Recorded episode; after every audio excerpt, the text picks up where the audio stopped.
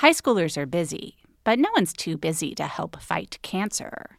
The Leukemia and Lymphoma Society is looking for their next Student Visionaries of the Year. Could that be your child? High schoolers who participate in this seven week philanthropic leadership development program gain valuable life skills like project management, communication, financial literacy, and entrepreneurship. Forming strong teams behind them, they fundraise for the Leukemia and Lymphoma Society in honor of a pediatric blood cancer survivor right in their local community. Most importantly, this campaign is an opportunity for high schoolers to engage in meaningful work within their community and make a real impact on the lives of blood cancer patients and their families. Sound like something your child might be interested in? You can learn more about Student Visionaries of the Year or even nominate a student at lls.org slash students. That's lls.org slash students. Is your child struggling with a specific subject or need help with homework? Are they asking questions that you're not sure you can fully answer? IXL Learning is an online learning program for kids. It covers math, language arts, science, and social studies. IXL is designed. This program will improve your kids' grades. Studies done in almost every state in the country. The kids who had IXL are consistently doing better. Powered by advanced algorithms, IXL gives the right help to each kid no matter the age or personality. And it doesn't have to eat up all your time. One subscription gets you everything for all the kids in your home, pre K to 12th grade. So don't miss out. One in four students in the U.S. are learning with IXL. IXL is used in 95 of the top 100 school districts in the U.S. Make an impact on your child's learning. Get IXL now. And listeners can get an exclusive 20% off IXL membership when they sign up today at IXL.com/audio. Visit IXL.com/audio to get the most effective learning program out there at the best price.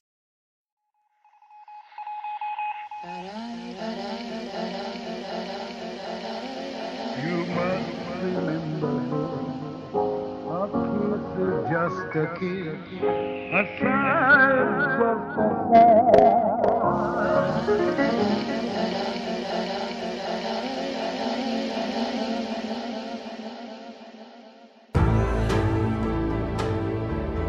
Welcome to another episode of You Must Remember This, the podcast dedicated to exploring the secret and or forgotten histories of Hollywood's first century, part of the Panoply Network. I'm your host, Karina Longworth, and this is another installment in our ongoing series, Charles Manson's Hollywood.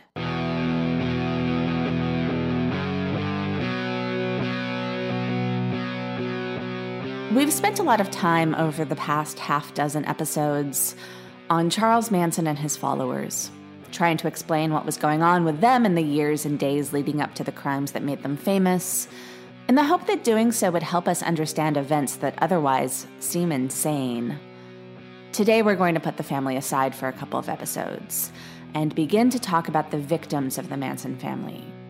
And because this is a podcast about Hollywood, we're going to focus primarily on the victims who were part of the entertainment industry and its surrounding social scene. People whose own lives and careers have been eclipsed by the horrible way in which they died. Okay, quick math. The less your business spends on operations, on multiple systems, on delivering your product or service, the more margin you have and the more money you keep obvious. But with higher expenses on materials, employees, distribution, and borrowing, everything costs more. So, to reduce costs and headaches, smart businesses are graduating to NetSuite by Oracle.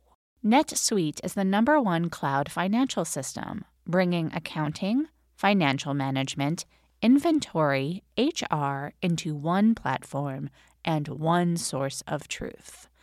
With NetSuite, you reduce IT costs because NetSuite lives in the cloud with no hardware required, accessed from anywhere. You cut the cost of maintaining multiple systems because you've got one unified business management suite. And you're improving efficiency by bringing all your major business processes into one platform, slashing manual tasks and errors. Over 37,000 companies have already made the move. So do the math. See how you'll profit with NetSuite. Backed by popular demand, NetSuite has extended its one of a kind flexible financing program for a few more weeks. Head to netsuite.com slash remember. netsuite.com slash remember. netsuite.com slash remember. People rarely mention the name Sharon Tate in a context other than the fact that she was killed by the Manson family. And if they do, it's almost always in the context of her being the wife of filmmaker Roman Polanski. Today, we're going to talk about who Sharon Tate was before Charles Manson and before she was Mrs. Polanski. We're also going to talk about Jay Sebring, a man who Tate was extremely close to, who today is also best known as a Manson victim, even though he carved out enough of a niche for himself in the LA scene of the 1960s that he was filmed at work in his hair salon for the documentary Mondo Hollywood. And several years later, Warren Beatty would make a movie inspired in part by Sebring's life, work, and personality.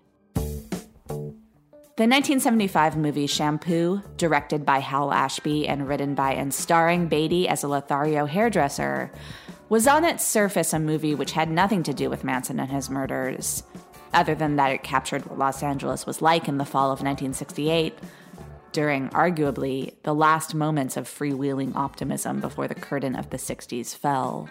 But the Manson murders played a significant role in the film's development.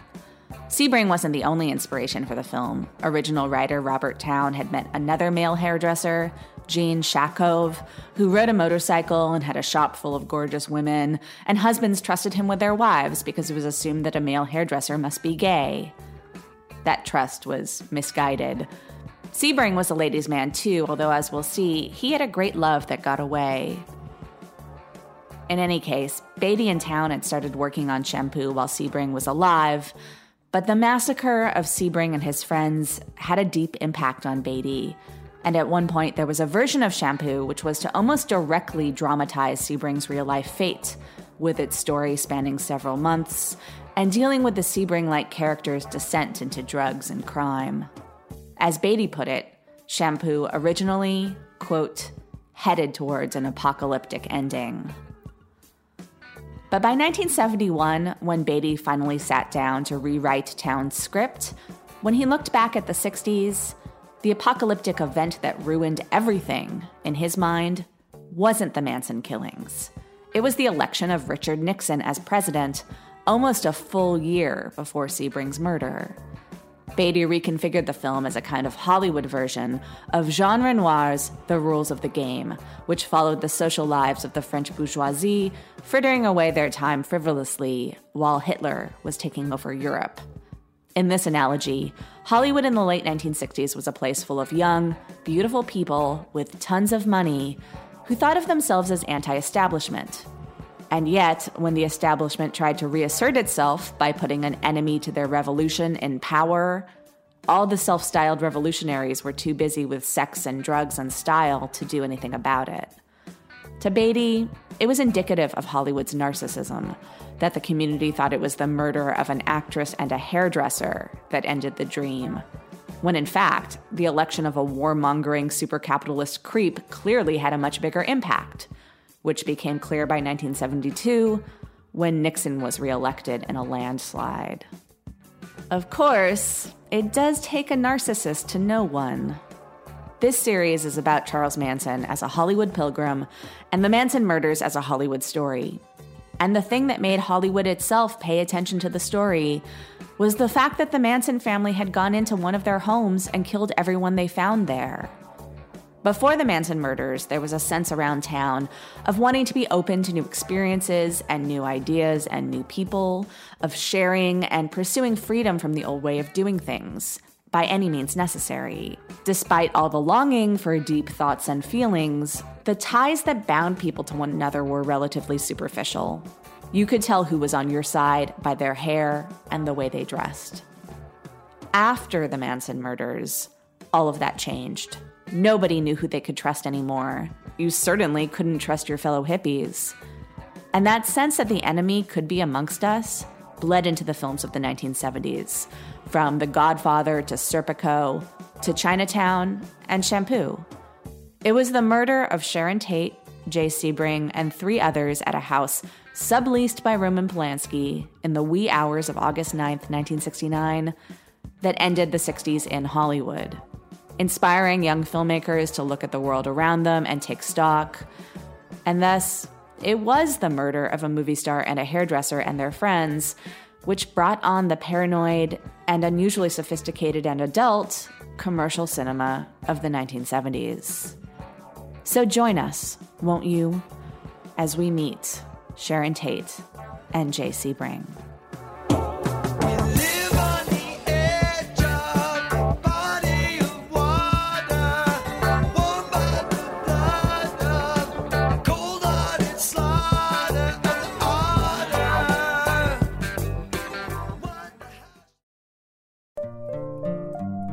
Sharon Tate was born in Houston. Her dad, Paul Tate, was a high ranking military intelligence officer, and the family moved as his work demanded. When Sharon was 15, the Tates relocated to Washington State, where Sharon competed in beauty pageants and posed provocatively on the cover of the military magazine Stars and Stripes. The following year, the family was uprooted again when Paul was transferred to a base in Verona, Italy. Sharon was growing up to be a leggy five foot five with natural honey blonde hair, making her a perfect specimen of the standard of beauty which would come into vogue in the early 1960s. Already, in high school, she turned heads when she walked into a room. Schoolboys and grown men alike would become tongue tied trying to talk to her. Her suitors had a reason to be intimidated. In order to go out with Sharon Tate, you had to meet Paul Tate. Sharon's dad was brusque, very strict, and, she thought, impossible to please. She loved him, but she was also a little afraid of him.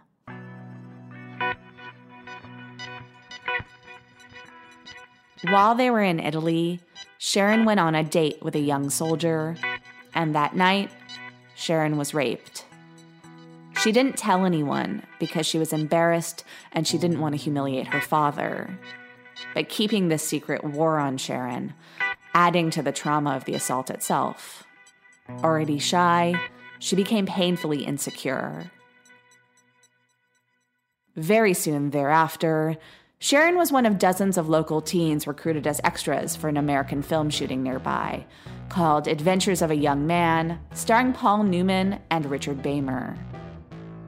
This was spring 1961, a few months before Beymer would emerge as a semi major star in the film of West Side Story. He took an instant liking to Sharon, and the two dated throughout the film shoot. Beymer told Sharon that she was pretty enough to be in pictures, and if that was a line, she didn't realize it.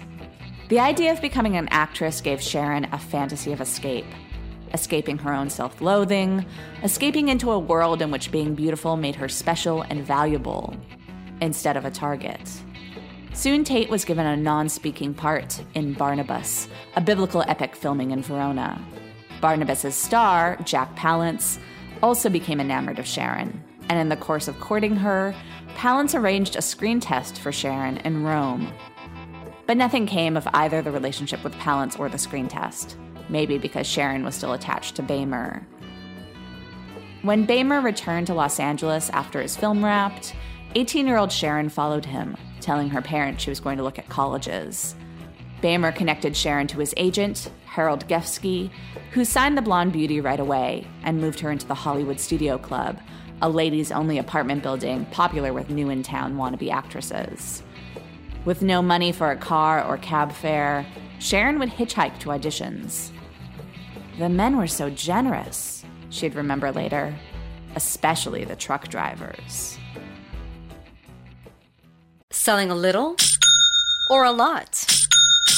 Shopify helps you do your thing, however you cha-ching. Shopify is the global commerce platform that helps you sell at every stage of your business. From the launch your online shop stage, to the first real life store stage, all the way to the did we just hit a million orders stage. Shopify is here to help you grow. Whether you're selling scented soap or offering outdoor outfits, Shopify helps you sell everywhere. From their all in one e commerce platform to their in person POS system, wherever and whatever you're selling, Shopify's got you covered. Shopify helps you turn browsers into buyers with the internet's best converting checkout. 15% better on average compared to other leading commerce platforms. And sell more with less effort thanks to Shopify Magic, your AI powered all star. Shopify powers 10% of all e commerce in the US. And Shopify is the global force behind Allbirds, Rothy's, and Brooklinen, and millions of other entrepreneurs of every size across 175 countries. Plus, Shopify's award winning 24 7 help is there to support your success every step of the way. Because businesses that grow, grow with Shopify. Sign up for a $1 per month trial period at shopify.com slash odyssey podcast, all lowercase. Go to shopify.com slash odyssey podcast now to grow your business, no matter what stage you're in. Shopify.com slash odyssey podcast. It's important to not mince words here. Sharon Tate was really, really, really good looking. Even by the standards of Hollywood, the city to which every best looking girl from every American small town would flock looking for stardom. Sharon was so good looking that she had a unique experience of the world. Restaurant owners would comp her meals just because. When she bought paint for her new apartment, the kid working at the hardware store offered to come back and paint Sharon's walls for her. Sharon was so beautiful that it was easy for her to walk into a casting room and make a good impression. But she really had no acting experience or training, her nerves were paralyzing, and she was kind of a rube. She had her first cigarette on the set of a cigarette commercial. Another actress on the shoot taught Sharon how to inhale, and the first burst of smoke made her pass out. Sharon soon caught the attention of a guy named Marty Ransohoff, who was head of the production company Filmways, the outfit responsible for early 60s TV hits like Mr. Ed and the Beverly Hillbillies. Marty Ransohoff's personal specialty was creating and promoting new starlets. By the time Sharon came around, he already had Ann-Margret and Tuesday Weld on his resume. Marty Ransohoff put Sharon under contract. She was paid a weekly salary, and most of her days were full of classes dance classes, voice classes, acting classes, and exercise classes, because you could always improve upon a perfect physique. But interestingly, Ransohoff wouldn't allow Sharon to rely entirely on her luminous looks. He got her bit parts on Mr. Ed and the Beverly Hillbillies, but he insisted that she play the parts wearing a dark wig, in which she looked merely cute instead of retina burningly gorgeous. Sharon's sole source of confidence was her beauty, but it was also a major source of anxiety for her. People projected so much onto her because of the way she looked, and Sharon lived in fear of disappointing those expectations. She had very little faith in her own ability to actually do anything. And in fact, she was so private and reserved that her acting teachers were often frustrated. Sometimes it seemed like she was incapable of showing emotion. That definitely wasn't the case. By this time, Sharon's relationship with Richard Beymer had run its course, and she was now involved with a French actor named Philippe Forquet. Sharon and Philippe had an incredibly passionate relationship, and an often volatile one. According to Forquet, they were mutually abusive. At one point, after a fight, Forquet had beaten Tate badly enough that she had to go to the emergency room. When she got out, she didn't end the relationship much to the chagrin of her mother, who thought that Philippe was a major impediment to Sharon's career. But her career didn't seem to be going anywhere, and her confidence was at an all time low. And then Sharon Tate met Jay Sebring. By 1964, Jay Sebring had already lived a couple of lifetimes. Born Thomas Kummer in Detroit, Jay spent four years in the Navy in Korea, where he learned how to cut hair. When he returned to the States, he changed his name, borrowing Sebring from a racetrack in Florida, and began to reinvent himself as a hairdresser to the stars. Kirk Douglas was instrumental in this reinvention. He hired Jay to design his hair for the Stanley Kubrick film Spartacus, and soon thereafter, Jay opened his own salon, Sebring International. Located on Fairfax near Melrose, the salon had a stained glass window with an Egyptian ankh in the center. The interior was wood paneled. There were three doors one that the public used, an inner door to the private room where Sebring cut hair, and then the secret door Sebring and his lovers used to come and go. Sebring wasn't just in it for the girls. He wanted to change the way men thought about their hair. He wasn't a barber, or God forbid, a hairdresser. He thought of himself as a hair architect. He pioneered the practice of giving men shampoos. No one had done that before because you couldn't put a man under one of those bubble helmet hair dryers. But Jay figured out that in Europe, they were starting to use cheap, portable, handheld hair dryers.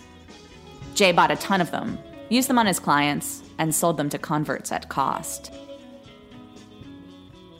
For the first time, for men, getting a haircut wasn't just a necessary maintenance thing, like going to a dentist. It became a luxury service that rich and famous dudes wanted. Jay's salon was more like going to the Playboy Club than going to the corner barber shop.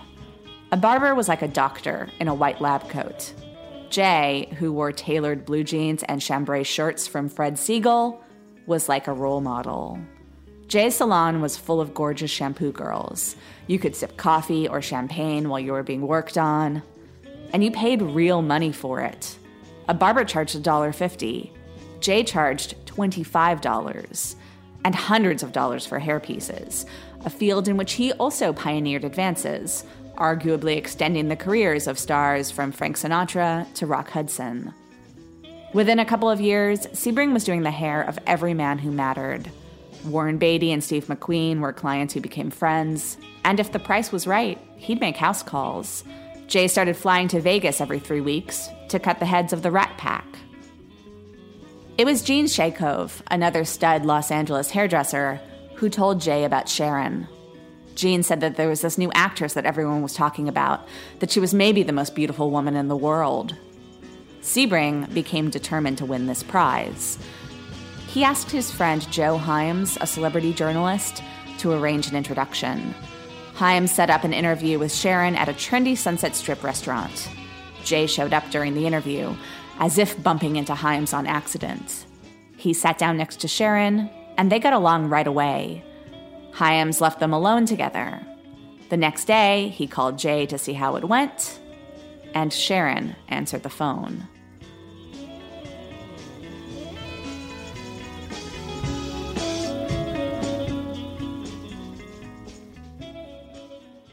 Jay was an exciting guy to be around, and part of his cool factor lay in the ways in which he seemed to court danger, darkness, even death. He drove a race car on the streets of LA. He lived in a Benedict Canyon mansion that had previously belonged to Jean Harlow and, briefly, her second husband, Paul Bern. Bern was found dead in the house two months after he and Harlow married from a gunshot wound, which was determined, based on a note found at the scene, to have been self inflicted, although for decades there has been speculation that Bern was murdered. The house was thereafter considered haunted and cursed. At least three people went on to die in the house before Sebring moved in, two by their own hands. Jay had a macabre side, and he loved his house's history. Sharon believed that she had seen the ghost of what she'd call a creepy little man in the house, a man which she assumed was Paul Bern. Jay was also into all kinds of drugs pot, acid, mescaline, speed, cocaine. He became known around town as the guy to call if you were someone who didn't want to associate with an actual drug dealer. And in fact, Jay reportedly served as the middleman on so many deals that there were rumors that Sebring Salon was a front for laundering drug money. Steve McQueen's first wife, Neile, admitted that she came to resent Jay's visits to their house to cut Steve's hair because she knew that packed in with his scissors, Jay kept little bags of cocaine. Jay turned Sharon on to his preferred ways of partying, and she'd later say that she thought experimenting with drugs had been good for her. She described herself as having been, quote, a very tight knot, and said that drugs opened the world to me.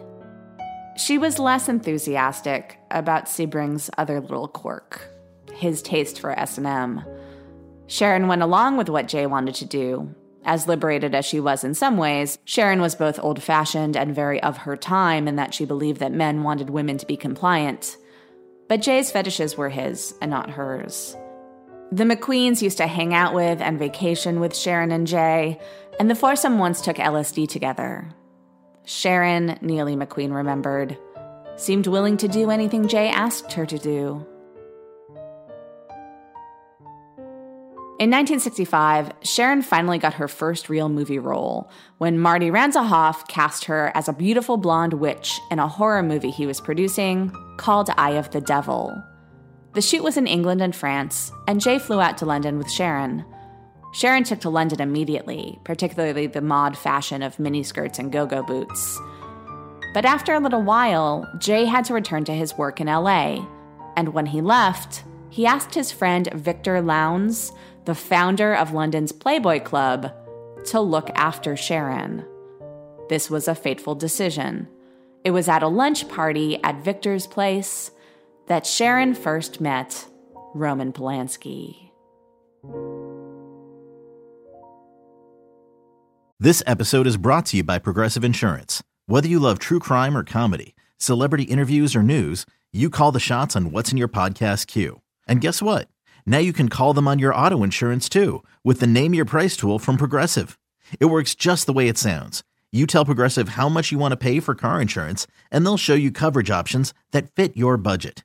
Get your quote today at progressive.com to join the over 28 million drivers who trust Progressive.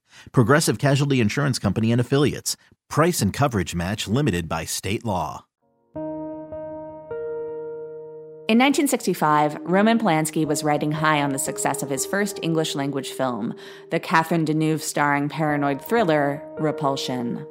Now the toast of London and a recently divorced incorrigible playboy, he had come a long way from the Polish ghetto, where as a child he scavenged for food and saw Nazis drag his mother off to a concentration camp. After Repulsion became a sensation in spite or because of its X rating, Polanski was swiftly signed to make two more films in London with a British production company, Cul-de-sac, and the horror comedy The Fearless Vampire Killers. The latter was to be co produced by Marty Ransohoff, who urged Polanski to cast Tate in the female lead. On their first meeting at Victor Lowndes' lunch, Polanski had noticed Sharon's beauty, but otherwise hadn't thought much of her. They had a couple of false starts. But urged on by Ransohoff, they kept trying. And at their third dinner, Sharon got to talking about how beneficial she had found her experiences with LSD. Polanski had had the opposite experience. He'd taken acid three times and had three bad trips. But Sharon convinced him that he should try it again. That night, with her. They bought a sugar cube from a friend of Polanski's, went to his place, and split it. Right away, Sharon started feeling guilty. She told Roman about Jay, who she was still involved with, although by now it had been months since they had been together in the same city. Polanski dealt with this revelation in the logical way. He went into another room for a minute, came back wearing a Frankenstein mask, crept up behind Sharon, and shouted at her. Still tripping, Tate was terrified. Accounts vary as to what happened next. Tate either spent the next hour sobbing, or she fled Polanski's apartment and ran all the way to her own. Or she stayed, and she and Roman made love. That last story made it into Polanski's autobiography, with Polanski noting that the drugs had lent their lovemaking a touch of unreality. Before writing his autobiography, Roman had told police that he and Sharon hadn't slept together until months after they first met. In his book, he notes that after that night, Sharon broke date after date with him until finally he said to her, Okay, Sharon, why don't you go fuck yourself? And then she got really interested in him. Sometime after that, despite misgivings that she wasn't Jewish looking enough for the role, Polanski agreed to give Sharon a screen test for the Fearless Vampire Killers. And with the screen test, she earned the part. The Fearless Vampire Killers was shot near a ski resort in Italy in the middle of winter. At first, Polanski was very hard on Sharon, forcing her to perform dozens of takes, sometimes leaving her in tears. But over time, she got better at giving Polanski what he wanted. And Polanski, who was not in the habit of letting gorgeous women go unseduced, eventually made a move. From then on out, for the rest of the shoot, Roman and Sharon were together every night. Jay might have literally been a sadist, but in a sense, that was just play. He was also very loving and worshipful of Sharon. He wanted to marry her, and more importantly, he wanted to be a husband to her. In contrast, Roman Polanski loved women, but he didn't always seem to like them. He would boast to journalists that he'd never found a woman who was his intellectual superior. I do dominate them. He'd say. And they like it. Of Sharon specifically, he admired her innate understanding that, as he put it, it's feminine not to try to compete with men and seem dominating. In fact, with Polanski, Sharon played the role of what we'd today call the cool girl, the kind who allows boys to be boys and promises not to change or constrain their mate. In what seems to have been a fateful conversation, Sharon told Roman, I don't want to smother you, I just want to be with you. Roman said, Do You know how I am. I screw around. Sharon said, I don't want to change you.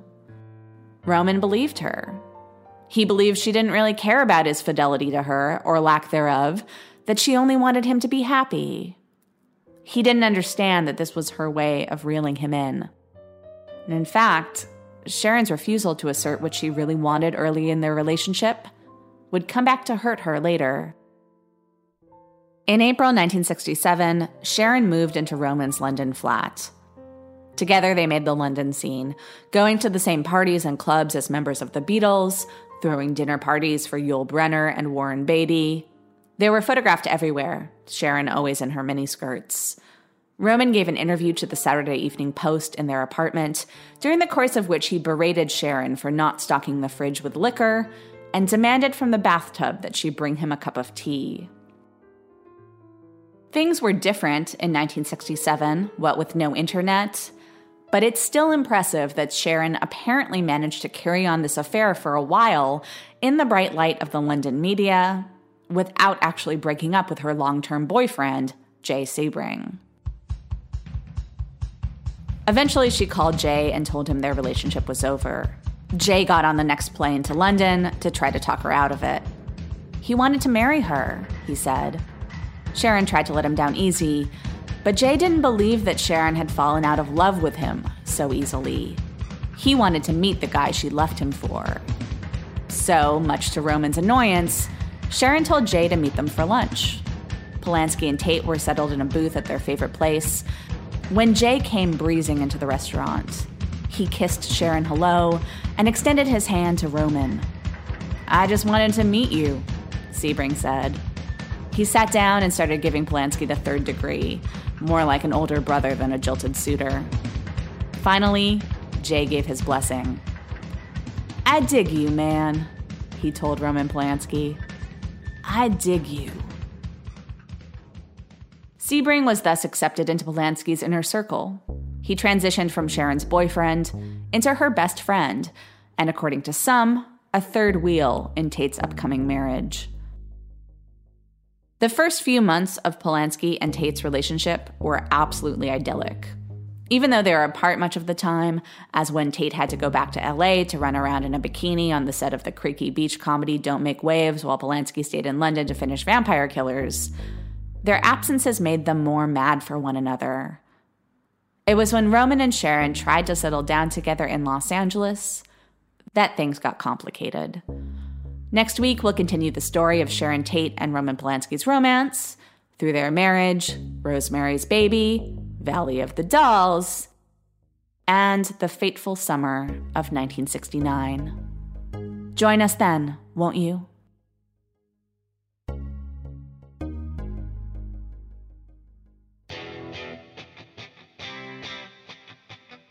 Thanks for listening to You Must Remember This. Today's episode was written, edited, and narrated by Karina Longworth. That's me.